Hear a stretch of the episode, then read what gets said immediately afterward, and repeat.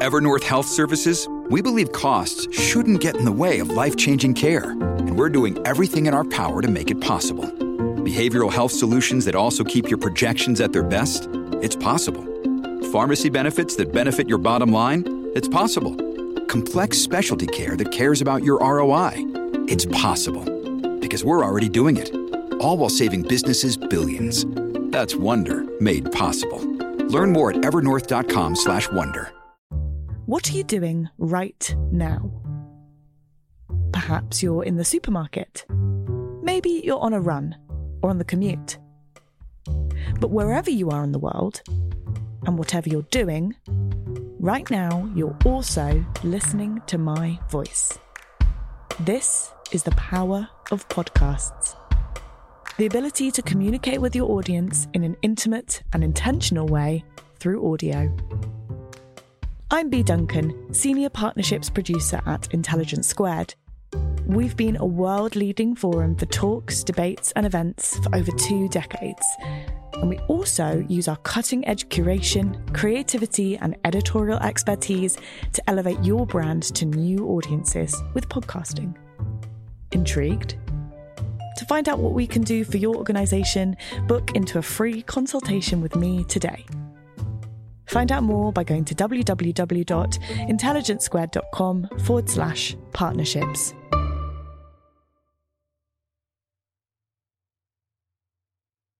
Hi everyone, Connor Boyle here. Just a reminder, you can take your Intelligence Squared experience deeper with Intelligence Squared Premium. You'll get an ad-free feed, one early episode per week, two bonus episodes per month, discounts on Intelligence Squared Plus, priority access to our live in-person events, and access to our premium monthly newsletter. Sign up at iq2premium.supercast.com. Thanks for all your support.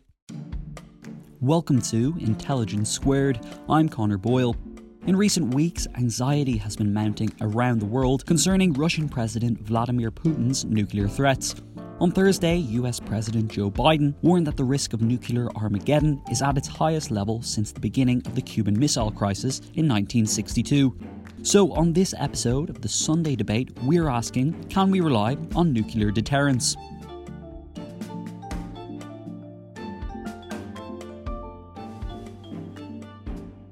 We are joined this week by three experts to understand the realities of nuclear threat, how nuclear strategy has developed in the last 60 years, and whether Russia's nuclear threats will be deterred. Our host for this discussion is Josh Glancy, special correspondent at the Sunday Times. Here's Josh with more.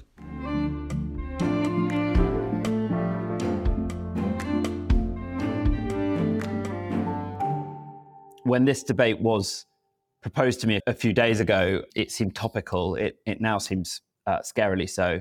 Um, we're going to be talking about can we rely on nuclear deterrence? Um, this is the subject that's increasingly taking up a lot of time and attention in the capitals of power around the world and, among the sort of leading thinkers, strategic, nuclear, military thinkers. And we have three of them on with us today. Two weeks ago, Vladimir Putin, the Russian president, really set this subject alight. He put a broadcast out saying, uh, in rather menacing terms that Russia has nuclear weapons, as we know, and that they are not afraid to use them. And he used the words, this is not a bluff.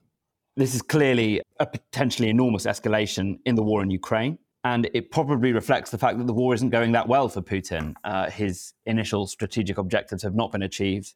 Uh, and not only that, but his, his armies are now, in some cases, on the back foot uh, in Ukraine. And so, ever since he said those words, and, and before really, ever since this war started, uh, we've been sort of feverishly trying to decode how serious is the threat of nuclear war. And it's led us to back to some of the very basic foundations of thought in this area. You know, can we rely on this doctrine of mutually assured destruction? Is it out of date? You know, does the sort of theory of nuclear war still hold up in this current moment?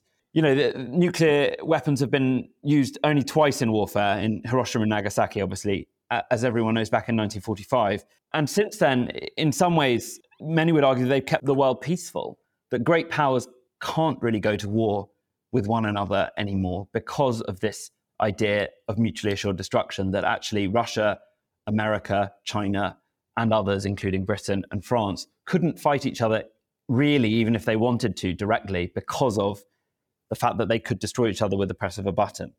But Ukraine and everything we're seeing there is starting to test these ideas.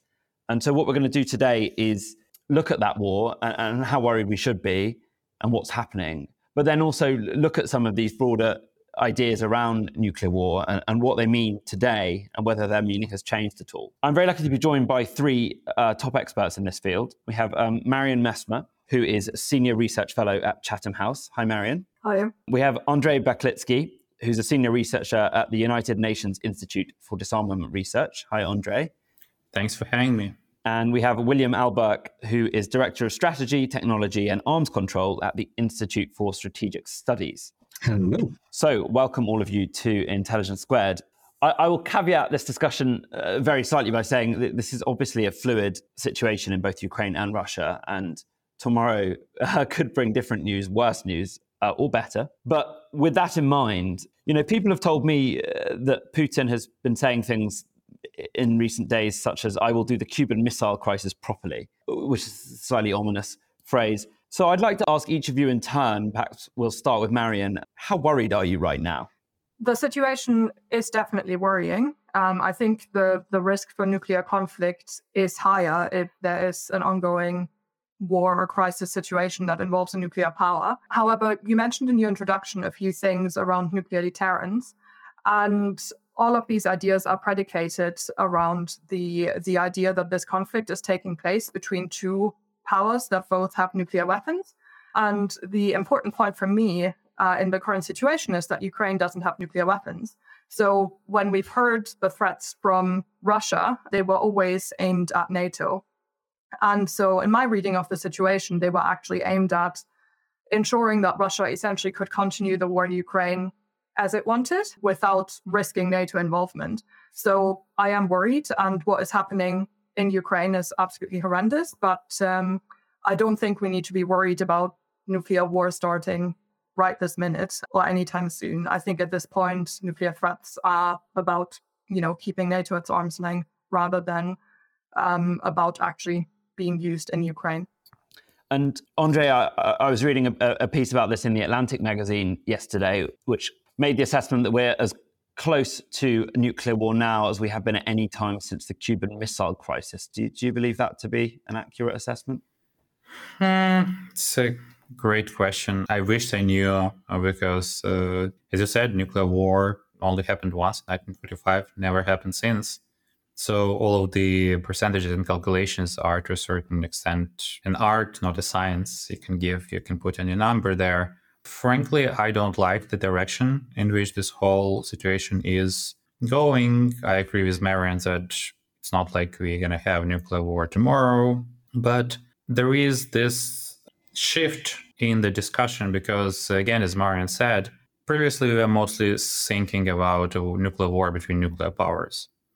And because there is this mutual assured destruction thing, or at least each country could wreak a lot of havoc with other country, there was this feeling that there would be no nuclear war. Nuclear war cannot be won, should not be fought.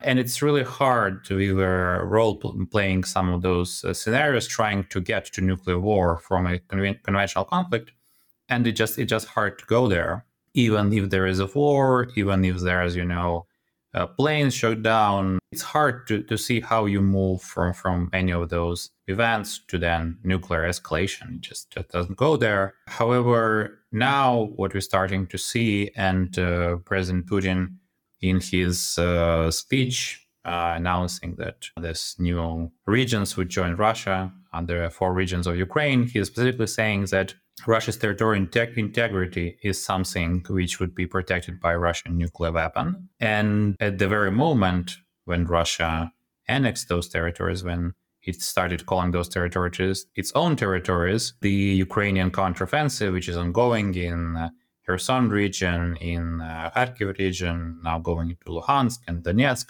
that would mean the Russian territorial integrity is threatened, is breached and Putin was quite clear that he is considering uh, nuclear weapons as a response to that. And then we heard from people like Dmitry Medvedev, former president, now deputy head of Security Council, specifically discussing scenarios of, you know, nuclear warfighting in Ukraine. Again, as I said, it doesn't mean that Russia is going to use nuclear weapons. But uh, now, for the first time, we see a clear path to that nuclear use.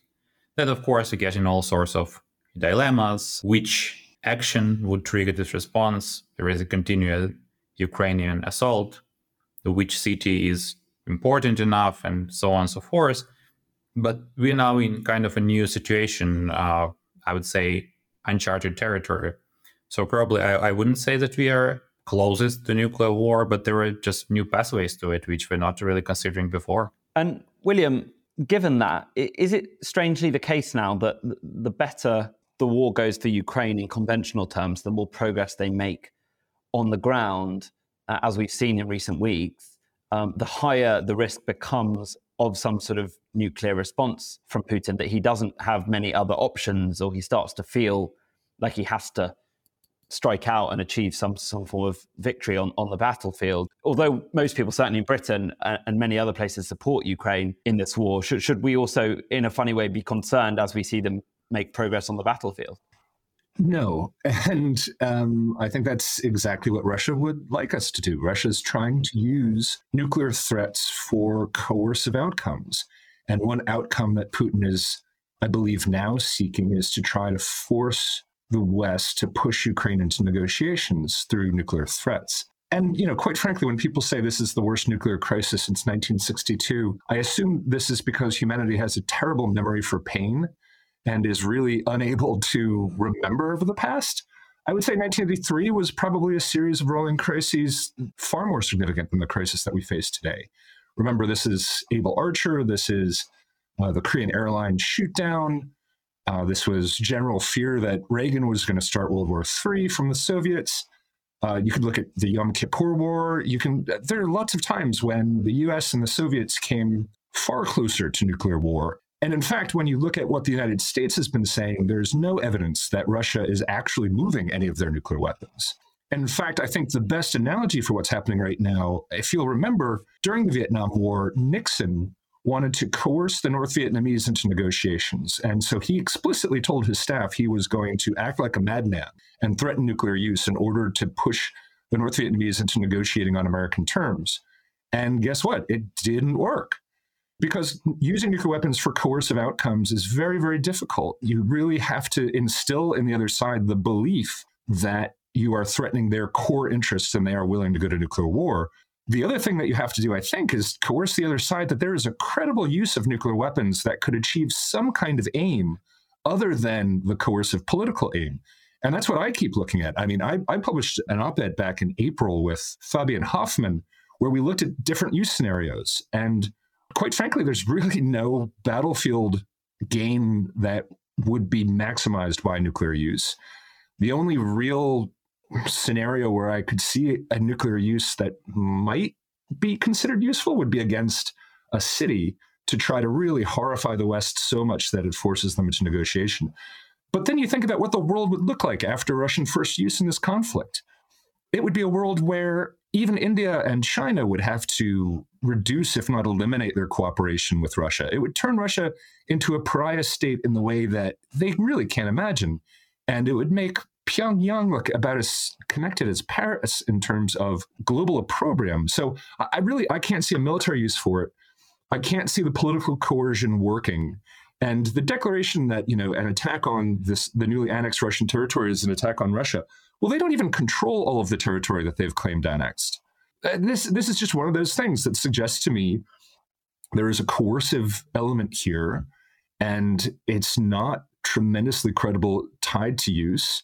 And we're just not seeing the types of moves that Russia would make in order to prepare for a small or large scale nuclear strike. And if they were going to do a small scale nuclear strike, they would have to prepare themselves strategically as well, because there would be a fear that the West would escalate. So, yeah, I, I think we would see this coming, and there would have to be some kind of credible target, and there'd have to be some sort of credible outcome afterwards where Russia is in a better position and not in a horrifically worse situation if they use nuclear weapons themselves. Right. Well, I'm going to pause my uh, large order of iodine tablets for now because that was um, mildly reassuring from the three of you on, on the level of threat we're currently facing. Um, certainly more reassuring than my, my Twitter feed. Um, I thought we'd maybe come back to the current situation because there's a lot more I, wa- I want to ask you and a lot more to say, I think.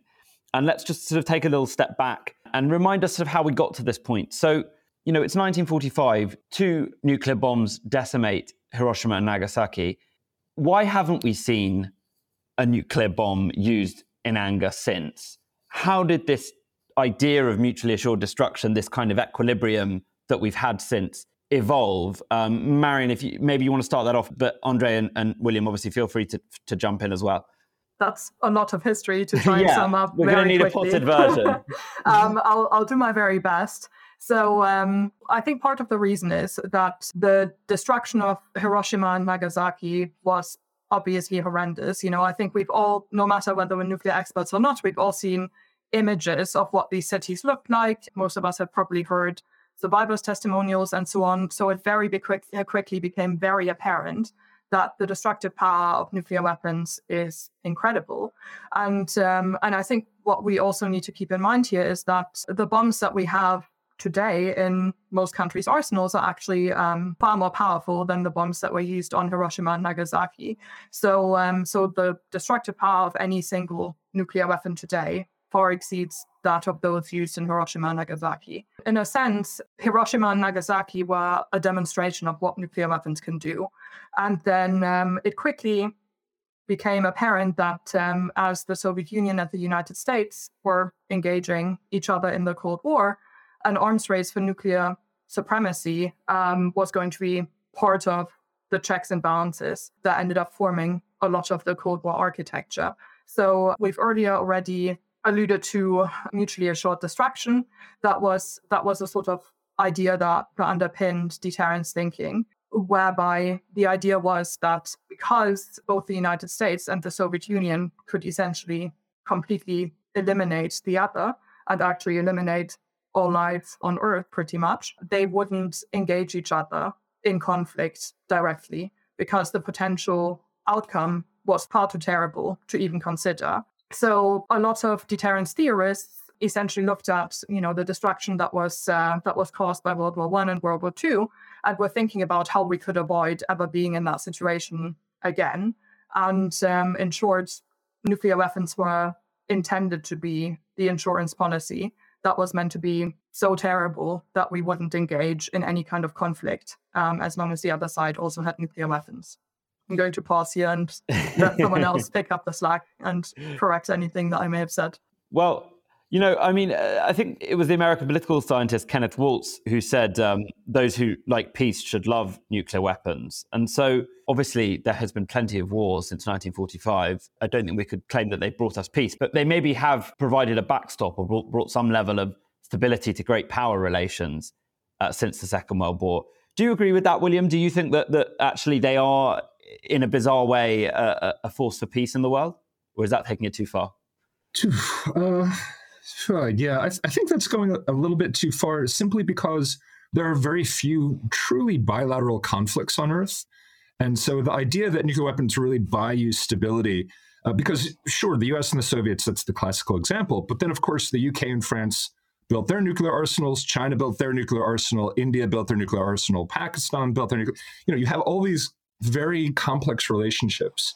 Uh, North Korea, for instance, you know, is is them having nuclear weapons a force for stability and good? Uh, I don't think many countries in, in East Asia would would agree that that's the case. I would say the theory of mutually assured destruction is one of those theories that was taken on the fly during the Cold War as they were trying to figure out how to survive in an unprecedented situation in, in human uh, development.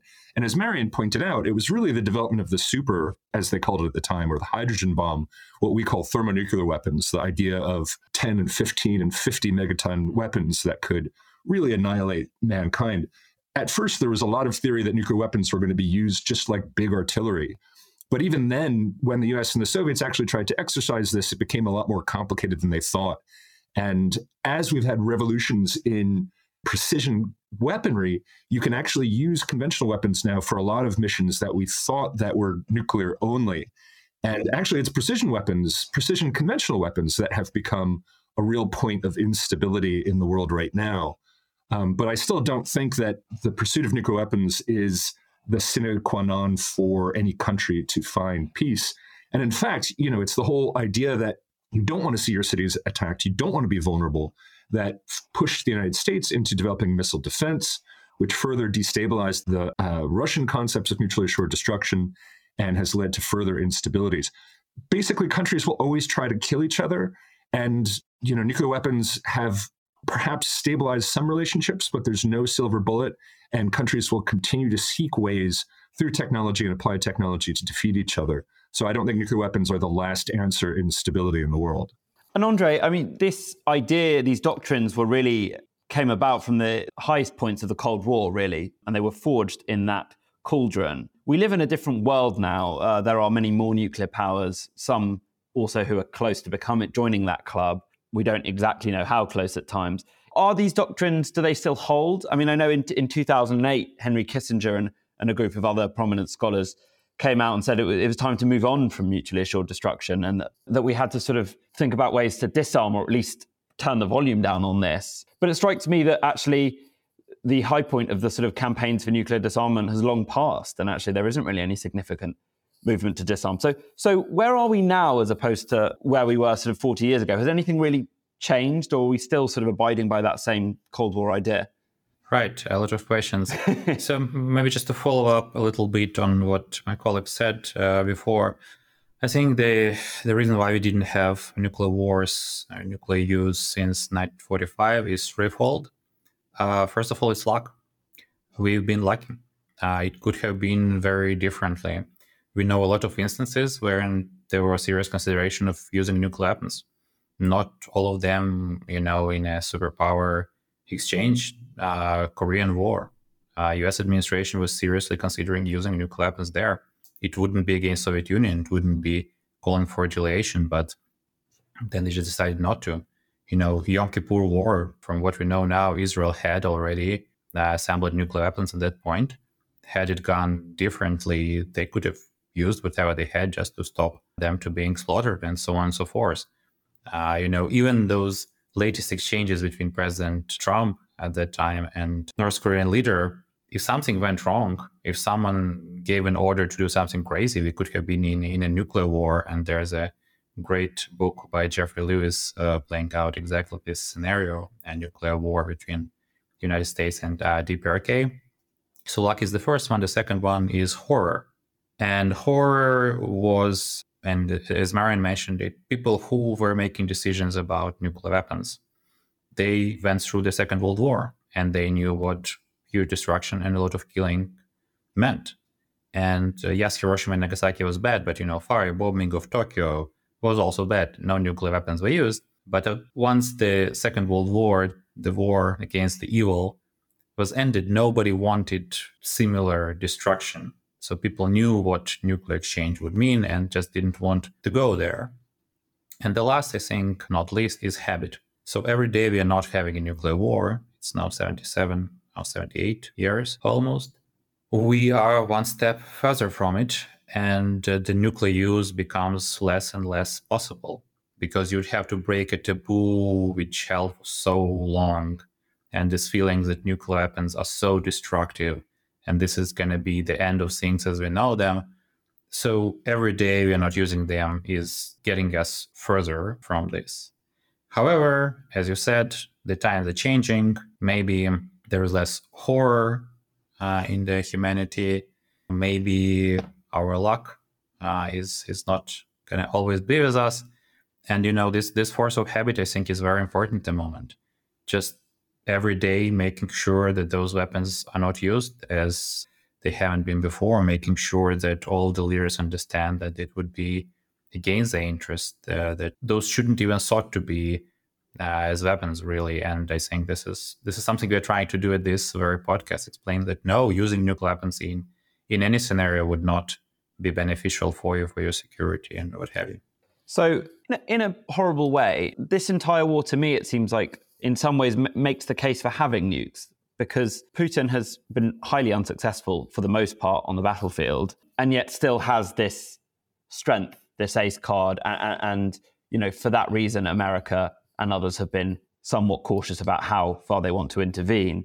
Uh, similarly, Ukraine has done well on the battlefield, but still has this shadow hanging over them that they could somehow lose catastrophically because of these weapons. You know, I think back to reports when uh, Colonel Gaddafi died, I remember reading that, that Kim Jong un was looking at this very carefully and thinking, well, I don't want to go that way. And it's nuclear weapons in a way that can potentially protect him from that. And we know actually that Ukraine, in some ways, gave up its nuclear weapons uh, in that, that they had nuclear weapons stationed in Ukraine during the Soviet Union era, but, but those are no longer there. So if, if you're an aspirant nuclear power or a dictator who's thinking about going into this area, doesn't this war rather suggest that actually it is still the, the kind of ace card in, in geopolitics and in military conflict, and that for, and therefore one ought to try and have that. What do you think, William? Uh, well, uh, yeah. How do you look at that? I would say, you know, for a country like North Korea or Iran, I mean, the reason no one has invaded them and changed their government is because invading them and changing their government would be unbelievably conventionally costly. Uh, the idea that Iran needs nuclear weapons to defend itself. I mean, I think after Iraq, after Afghanistan, and now after Ukraine, the idea of you know taking over Iran is just it's it's bonkers. So I, I don't think nuclear weapons were as necessary in a bunch of the cases where they have proliferated to. Uh, and I think actually, if Russia loses, and, and not just loses, but is seen to lose, then I think the case for nuclear weapons becomes a little bit harder. Um, here's a country that has attempted to invade a neighbor you know, uh, with just a land invasion right across a, a, contiguous border, you know, what does this do for China thinking about Taiwan, China a nuclear armed state, Taiwan not a nuclear armed state? How would they conduct the most complex amphibious invasion in history in order to take Taiwan? Does Taiwan need nuclear weapons? I mean, I would I would argue no. I, again, it's more about geography and the cost of invasion that keeps China from doing so and China continually says they're going to build up their forces. But I, I, think right now they're having a long, sober look. If Russia couldn't move 200,000 troops across a land border and win, how on earth are they going to conduct this complex kind of invasion? So, yeah, I think, I hope the lesson coming away from this is Russia's massive nuclear arsenal is not tremendously effective at achieving coercive outcomes it is effective at keeping NATO out of the conflict, and it's kept the United States from intervening directly. So, so direct deterrence has worked. But in terms of gaining everything you want from foreign policy, nuclear weapons are not the key. They're, they're, mm-hmm. they're they tend to be a very high cost, high political cost option with relatively small gains. A significant gain, though. I mean, deterrence from nuclear attack by another nuclear power is nothing to nothing to denigrate in terms of outcomes, but it just it doesn't win you everything.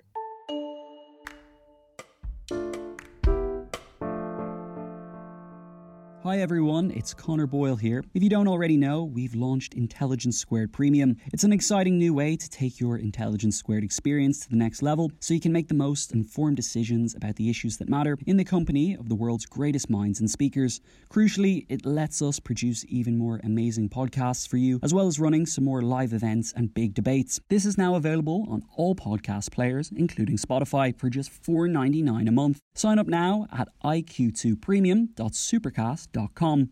That's IQ, the numeral 2, premium.supercast.com, or see the link in the description. Thank you for all your support. Sponsoring the show for this episode is Marquee TV. Marquee TV is a streaming service with a difference. It's bringing you the top tier of performing arts straight into your living room or onto your device. So think dance, theatre, music, anything you might find in the West End, Broadway, or maybe a cool little experimental space too, but saving you the cost of a few tickets as well. I've got happily a bit lost in their vast library of performances, exclusive interviews, and behind the scenes content. Choreographer Jonathan Watkins' interpretation of George Orwell's classic 1984 was pretty cool, and I love the dance piece Sutra, inspired by the skills of Buddhist Shaolin monks. And we've got a special treat for our listeners. Marquee TV offers three months of access for just 99 cents. That's right, three months for only 99 cents with the code SQUARED. Simply visit marquee.tv and use the promo code SQUARED to dive into the world of arts like never before. Bring the arts home with Marquee TV. The events calendar is filling up here at Intelligence Squared, and to create each one, we obviously rely on some brilliant guests and onstage talent. But behind the scenes, there's also a producer, a production team, and the budget in the mix too. You've got to keep an eye on all of that stuff in one place. NetSuite is the number one cloud financial system, bringing accounting, financial management, inventory, and HR into one platform, slashing manual tasks and errors. And you can cut the cost of maintaining multiple systems because it's super easy to get started. NetSuite exists in the cloud, you see, no hardware needed, so you're cutting IT costs too. That's why over 37,000 companies have already made the move. And now, by popular demand, NetSuite has extended its one of a kind flexible financing program for a few more weeks. Head to netsuite.com slash squared. That's netsuite.com slash squared. netsuite.com slash squared.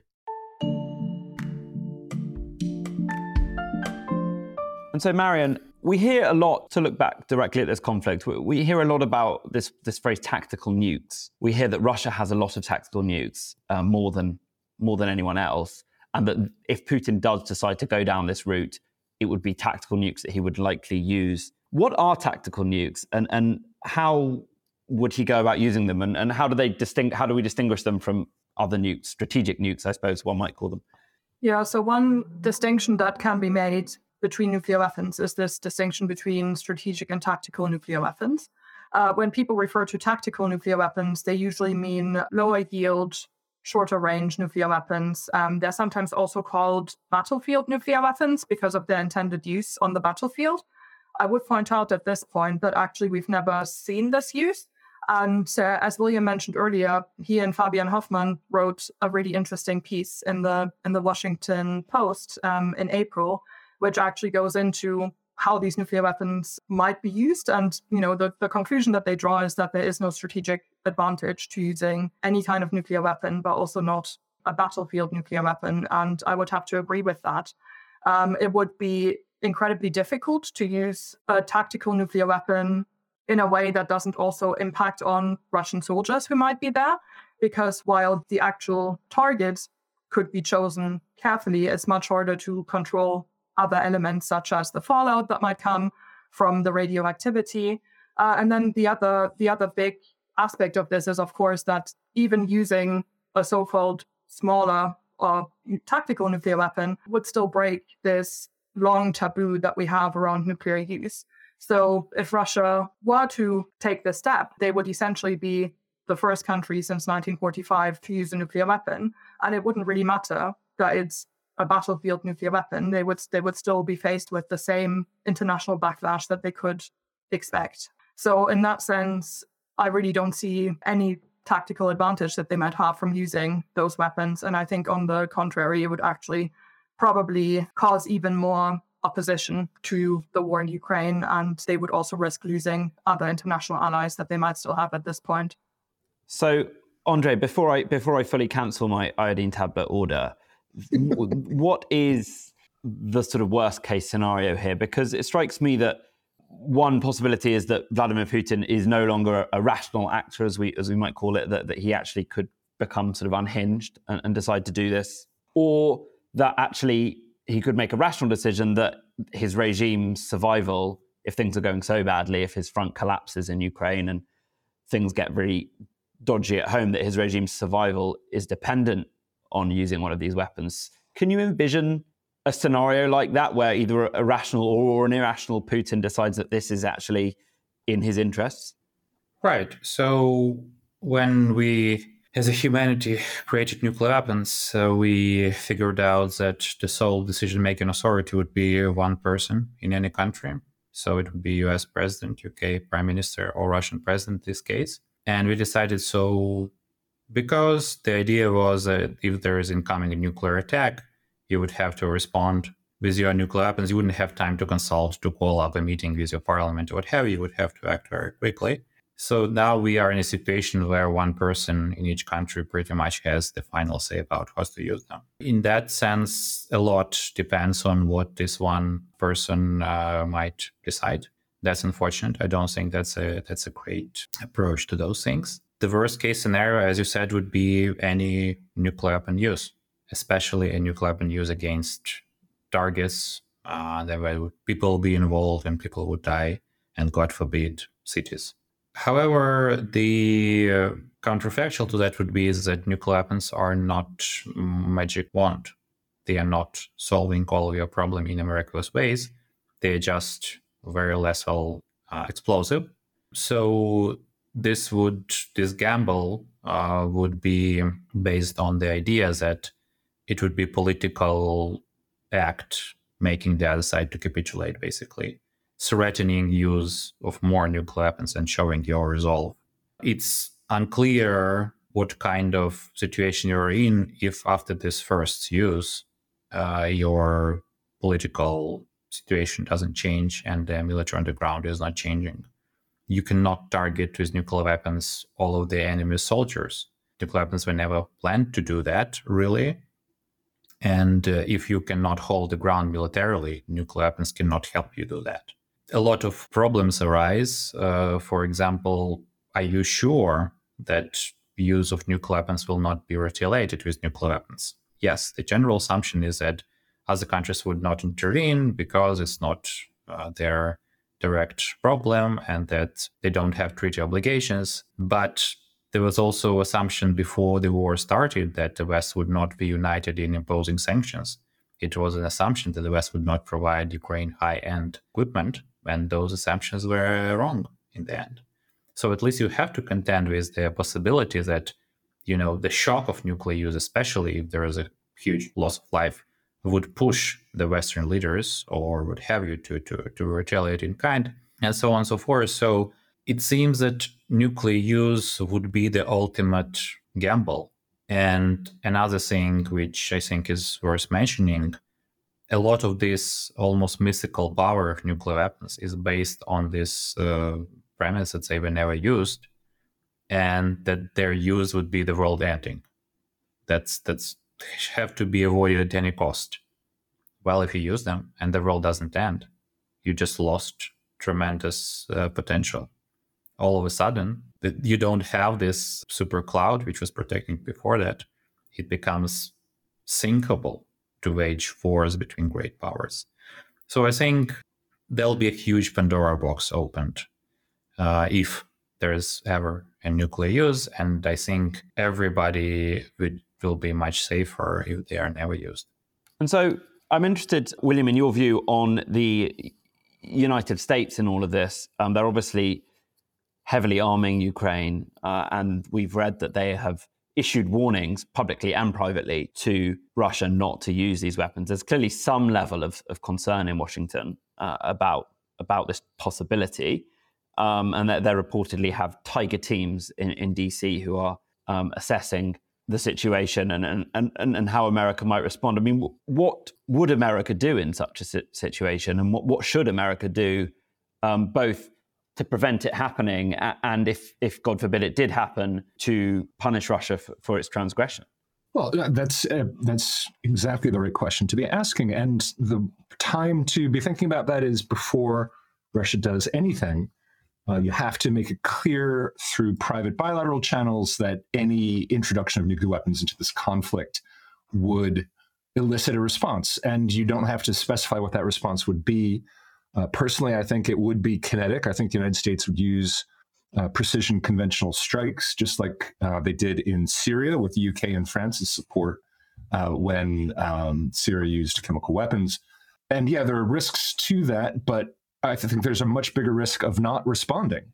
If Russia uses nuclear weapons, if they're able to coerce a positive outcome, then that does set off, you know, the, the firing gun for proliferation around the world. And as Andre pointed out, it makes nuclear use between the great powers, uh, but between any powers, between India and Pakistan, between you know the Korean Peninsula, uh, much more likely. And uh, as Marion pointed out, you know when you when you really think about it, okay, so a strategic nuclear weapon is a nuclear weapon that the that is longer in range. It's intended uh, on ICBM, sub-launch ballistic missiles, or longer range uh, heavy bomber air-launched cruise missiles to affect a strategic outcome. So, you know, the complete change in the strategic balance between the U.S. and Russia, or U.S. and China, or etc.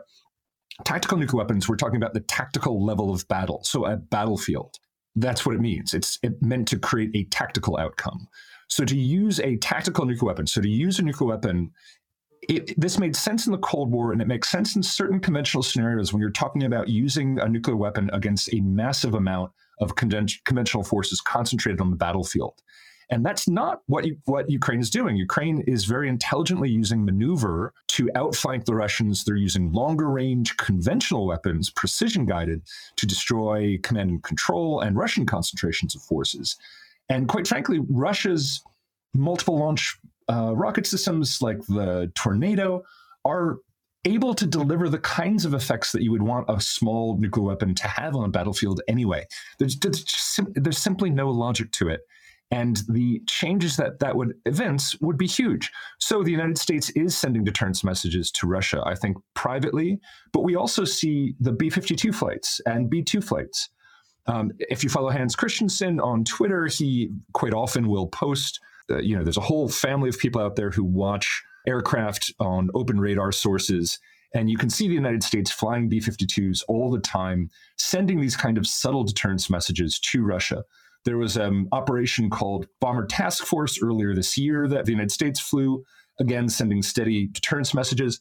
They postponed a Minuteman III launch, but they did conduct that launch. Uh, the French have conducted the largest submarine deployment that they've done in 30 years. Uh, the UK has sent deterrence messages. So I think everyone is sending messages to Russia that nuclear use in this conflict is not in their interest. I think they get that. I think they would still like to see coercive outcomes. But we have to send messages that any introduction of nuclear weapons into this conflict is going to have a huge effect. And quite frankly, you know, there's easier ways for Russia to make regime change a global aim uh, or you know to end his uh, particular rule. Uh, there's much easier ways to do that than to introduce nuclear weapons to this conflict. I think he believes regime preservation is of the utmost importance. I think he has some real goals that he wants to achieve in Ukraine, and I think introducing nuclear weapons actually makes those gains less and not more likely. And I think that's the message that the U.S. is sending every day to their Russian compatriots. See, I was using those uh, flight tracker apps to look at Elon Musk's private jet, but clearly there are deeper purposes for them. Um, Marion, we hear a lot about back channel diplomacy when when these discussions come up, going back to the Cuban Missile Crisis, and I think most of us hope that somewhere there's a red phone that connects, you know, some unknown man in the Kremlin to some unknown man in the White House. You know, if things got really bad, does back channel diplomacy work in these circumstances? Is is it happening now? Is is there a are there very deep, off the record conversations happening still between Washington and Moscow? And can we be somewhat reassured by that? I would for sure hope that they're happening. Um, one of the things that I've been saying for years now is that communication is more and more important the more urgent the crisis that we're in is. Um, and um, the the time at which we really ought to be worried is when communication stops entirely because one of the one of the only ways how we can ensure that inadvertent escalation doesn't happen is by ensuring that we read each other's signals correctly. So while a lot of the the sort of public facing communication has ceased at this point because there's also an important political message. I would imagine that backchannel communication is still ongoing and um, fulfills a really important role. I mean, one of the one of the important aspects of the of some of the nuclear threats um, we've seen from Russia, I think, might also be influencing different different publics in different European countries, for example. One of the things I've been concerned about is whether the combination of you know a cost of living crisis and energy crisis combined with nuclear threats might mean that people become less likely to want to support Ukraine because it is seen as you know that much more costly to do so. And and that's essentially the impact you know that that we can try to have with public messaging.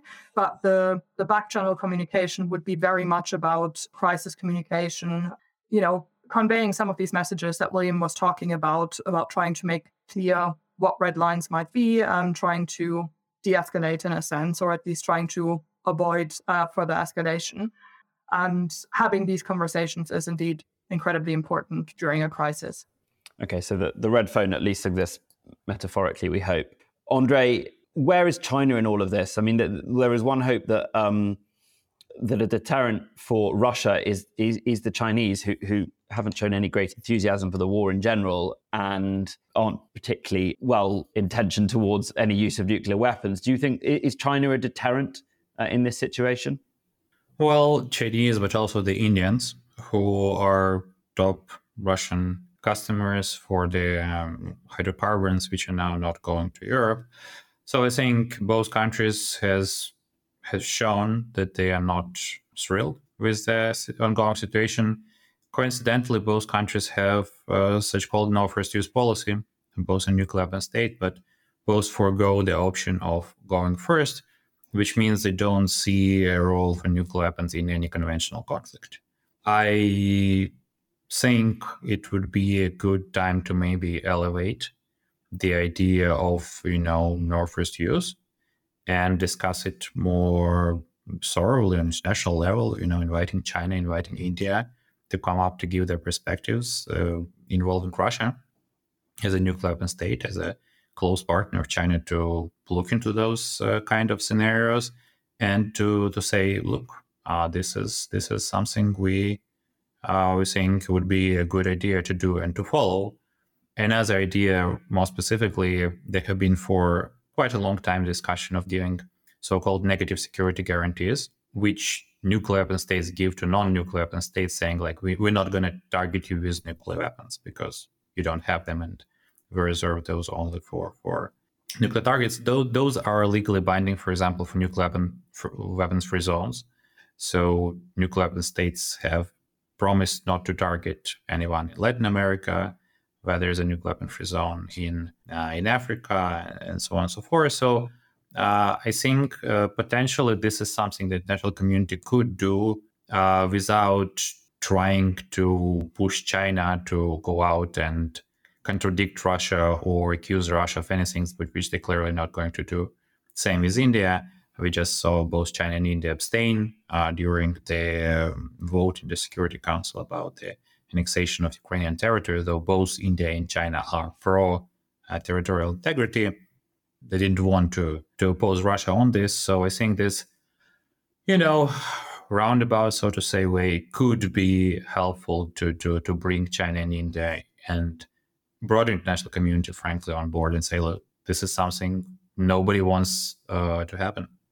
I think we're reaching our denouement here, but but William, uh, interested in some final thoughts from you on what lessons we can learn from this situation in Ukraine. I mean, are we are we bound to a future of nuclear weapons indefinitely? Uh, should we be drawing from conclusions from this conflict that actually we need to re-energize the push for disarmament, or is that is this actually as maybe you've indicated, uh, this conflict actually showing us that nuclear weapons don't pose quite as much threat as, as people sometimes think. What, what do you think? The, the obviously the conflict is ongoing, so any conclusions are tentative at this point. But what do you think we might conclude so far? Well, I think for countries that currently possess nuclear weapons, they think that they need them for very specific reasons. For a country like Russia right now, and well, uh, the United States in the Vietnam War, seeking coercive outcomes, seeking magical outcomes with nuclear weapons just doesn't work. I would like to see the elimination of nuclear weapons, but actually, right now, we see Russia and China and other countries that are seeking to rewrite the international order. And they think the backstop of having nuclear weapons helps them in challenging the status quo, challenging other countries. So I don't think there's any short to medium term chances for reduction in nuclear weapons. I do think what we really need to have is a, a change of attitude in, in Moscow in particular, where it thinks that uh, it needs to use force to change borders, things like that. This is just a really terrible situation. Uh, one other thing I wanted to add back onto uh, Marion's great answer before as well. There does exist something called the Nuclear Risk Reduction Center. There's one in Moscow, there's one in DC. The one in DC is in the State Department. You can go visit it. This is exactly what you would dream of in terms of contacts between the US and the Russian. It was established in 87 as part of the INF Treaty, and it is now used to do all treaty communications between the US and Russia but in addition, missile launch notifications, large scale exercise notifications, notices to airmen, ICAO notifications, everything goes through these centers. They also have updated the hotline many, many times. It's now purely digital and completely encrypted. All the communication you would want between the US and Russia can happen through dedicated systems. Their diplomats see each other all the time in different international fora. So I do think Marion's right. There are quiet conversations going on all the time. And we, we should take some solace at that we don't need some new magical way for the US and Russia to communicate. What we need is for Russia to stop invading its neighbors. That would be a wonderful way. And, you know, again, the big takeaway from nuclear weapons is they're not the end all be all. Uh, there is a role for them that the big countries that have them still believe that they will need them in the future, but they don't solve everything and they don't give you all the outcomes you want in international conflict. I think that's so far the big takeaway. But if Russia does prevail, then I think there's going to be a lot of nations that are going to be questioning their choices. Uh, the United States is going to have to offer a lot more extended deterrence guarantees. I think uh, Andre is right. The question on negative security assurances is going to be re energized. Uh, but really, then how do you hold a great power to account if it says that it'll do something and then it doesn't? Uh, this has been a problem for the US and for Russia and for other countries throughout history. So, yeah, no easy answers and no really good lessons so far that I see. Well, no easy answers, but a huge amount of insight, uh, nuance, and, and, sobriety from the three of you. So I, I really appreciate that conversation. I, I, feel a little better. So, if nothing else, you've achieved that. Marion, William, Andre, thank you so much for joining us today. Thanks for having me. Thank you very much. Great to talk. Thanks for having us. It's been a great pleasure. Um, that was um, Marion Messmer, William Alberque, and Andre Baklitskiy. I've been Josh Glancy, and you've been listening to the Sunday debate on Intelligence Squared. Thank you for joining us, and I hope we've cheered your weekend up. Bye.